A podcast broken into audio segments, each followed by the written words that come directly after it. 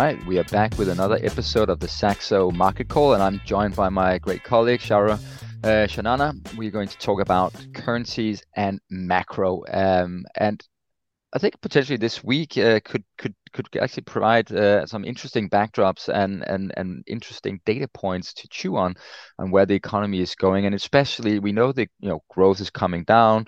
Uh, inflation is also slowly coming down. Uh, there's a divergence between headline inflation figures and the core inflation figures. But we, we do have important inflation metrics coming through this week, especially in the U S, the Eurozone, and Australia, Charu. And um, yeah, what to what to expect from these inflation reports, and given how the market has positioned itself? Yeah, hi Peter, good to be back. So, um, yeah, absolutely. I think inflation is still a big focus uh, for the markets, and uh, I would think that uh, you know this broad inflation trend that the market is continuing to believe in, that should likely continue. Uh, so yeah, as you said, U S uh, reports its um, uh, you know the Fed's uh, preferred inflation metric, uh, the P C E number. Um, you know, I think the uh, the broad view is that uh, energy prices did cool in October, so that should continue to take some pressure off the headline. There's also base effects coming into uh, play these few months. Uh, so I think the consensus is actually looking for um, October uh, P C E to slow to just zero point one percent month on month.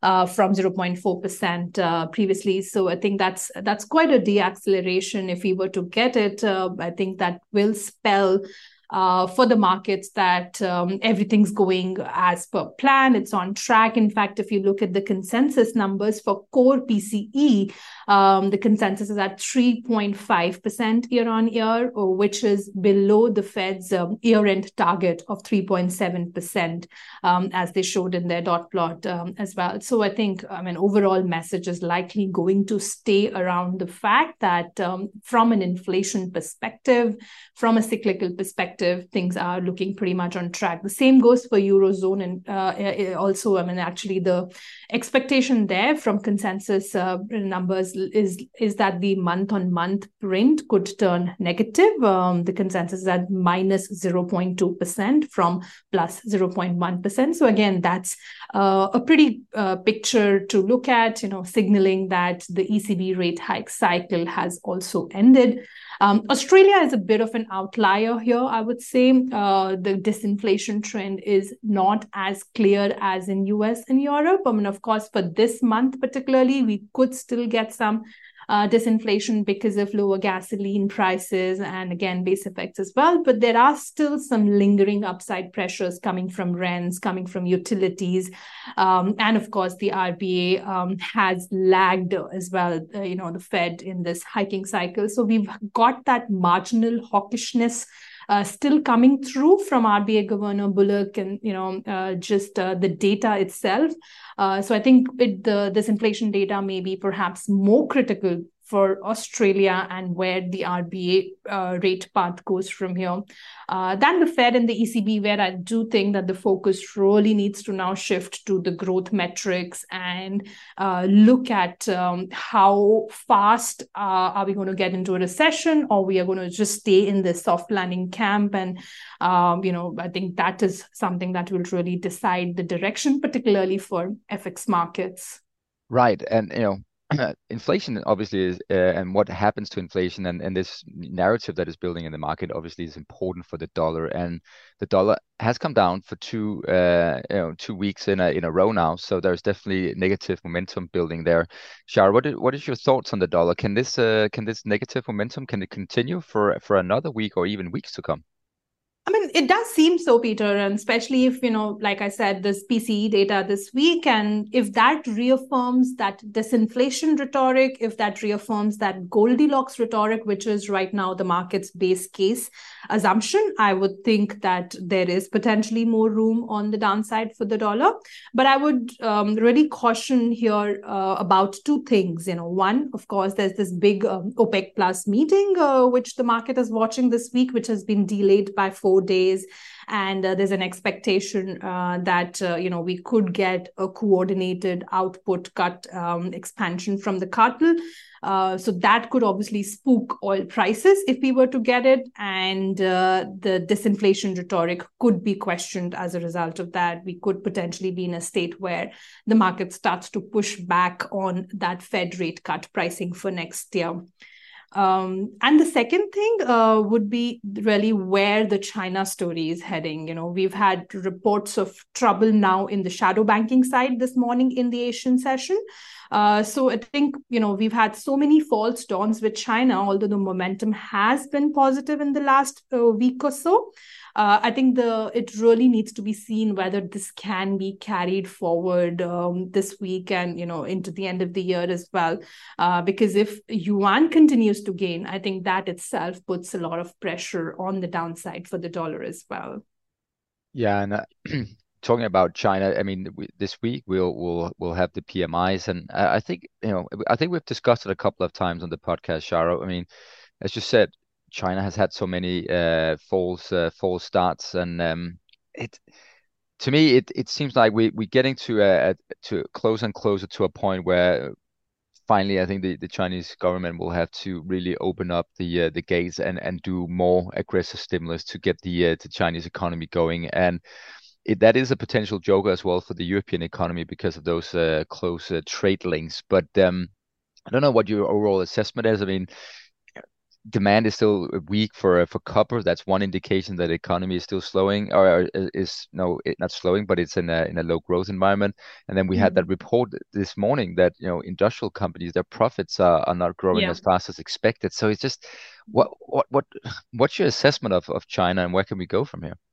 I mean, I would think that, you know, like you said, like no amount of stimulus over the course of this year has proved enough. So what really China needs to go back to is some amount of structural reforms, you know, um, capital uh, reforms for the banking sector, and of course, some big measures, you know, for the property sector. I think those are things that are really still dampening the sentiment and the demand as a result.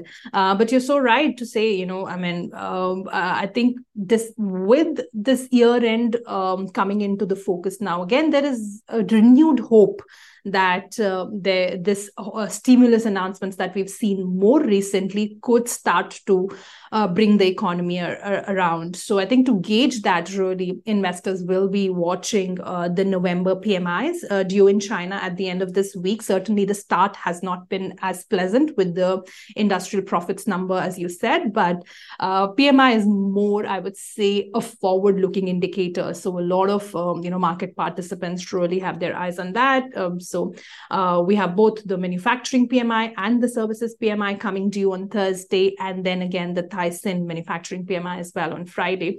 So manufacturing P M I, it rose to expansion territory in September, but it fell back into contraction in October. So the recovery is has not been sticking for now. Uh, so again, that's the big test this week, whether we move towards expansion into expansion or we are really stuck in that um, contractionary territory for now. Uh, services, I would say, is a bigger test because consensus is looking for um, a considerable jump uh, for November to come in at about fifty-one point one from fifty point six last time. So it is an expansion, but that expansion is expected to uh, strengthen further. And if that does not materialize, then, you know, again, that invest- investors would potentially abandon any hopes that China rebound can happen, even on a tactical basis. I think really the structural problems in China are avoiding uh, any or offsetting, I should say, any potential cyclical or tactical recovery that could have come as a result of these uh, stimulus measures.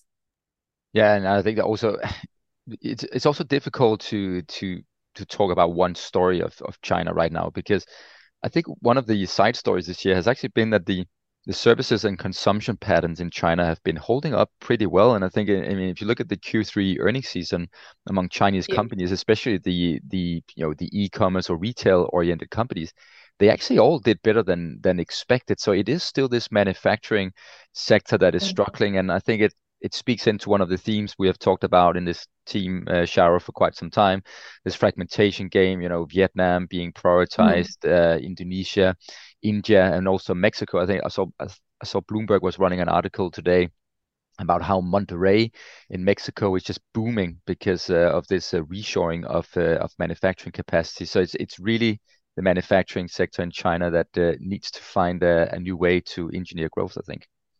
Yeah, that would be, yeah, I mean, even the property sector, like, of course, we've seen a lot of measures, but uh, the measures that came through last week on the fifty developer developers list that were kind of approved for new funding. I mean, in fact, they've also been, uh, you know, sticking up with that rally um, uh, more lately. So, um, uh, but again, you know, it will, they've obviously come from a very, very low base. Um, and uh, uh, that will be a huge part of restoring the confidence and the sentiment and the demand, uh, which you you know you you potentially are right. I mean, manufacturing certainly has a bigger role in the global supply chains, but also even the domestic demand right now is not enough for the manufacturing side to be able to kind of uh, you know operate at levels where it was previously. So I think a lot of different levers of the Chinese eco- economy have to be pulled in uh, the positive direction. Yeah, I agree, and um, I think it it um, the final the final topic of today's podcast is uh, is an old friend. We've talked about it uh, for quite some time, uh, Charu, and that's the dollar yen.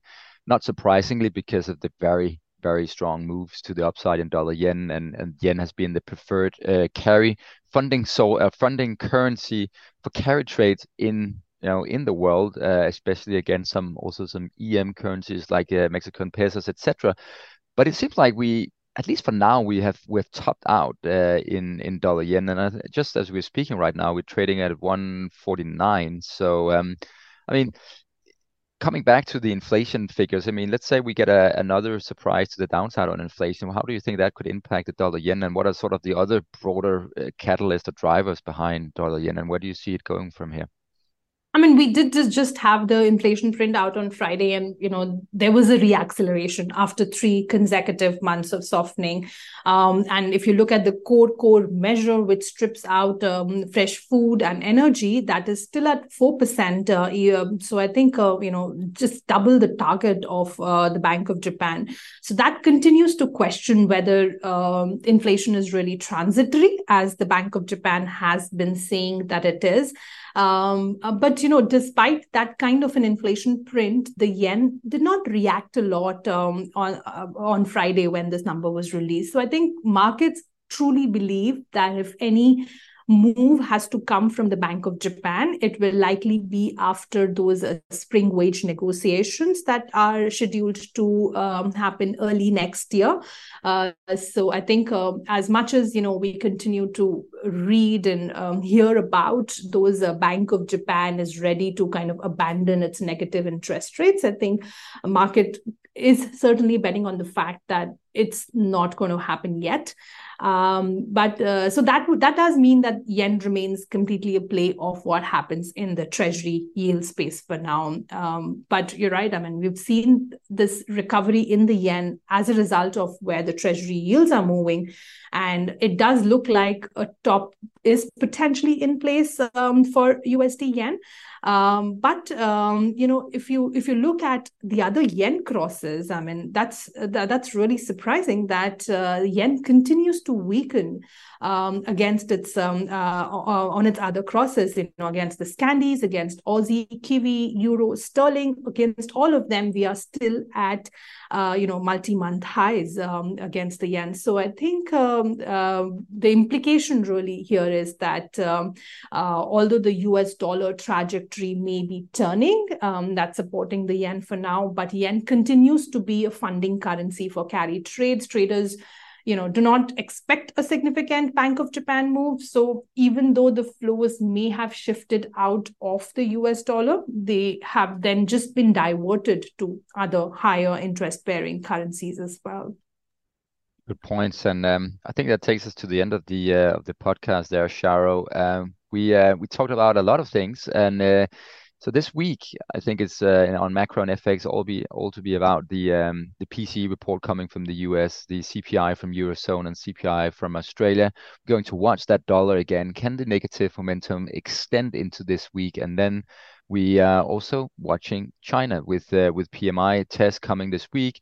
Also, is the yuan going to continue to strengthen? And and then finally, the dollar yen are there, uh, or is there really a top in place in the dollar yen? And uh, let's see how that pair reacts to uh, to the U S uh, P C E report. It's definitely still going to be an interesting week uh, out there. So uh, stay uh, stay safe and uh, yeah, safe trading out there. Thank you for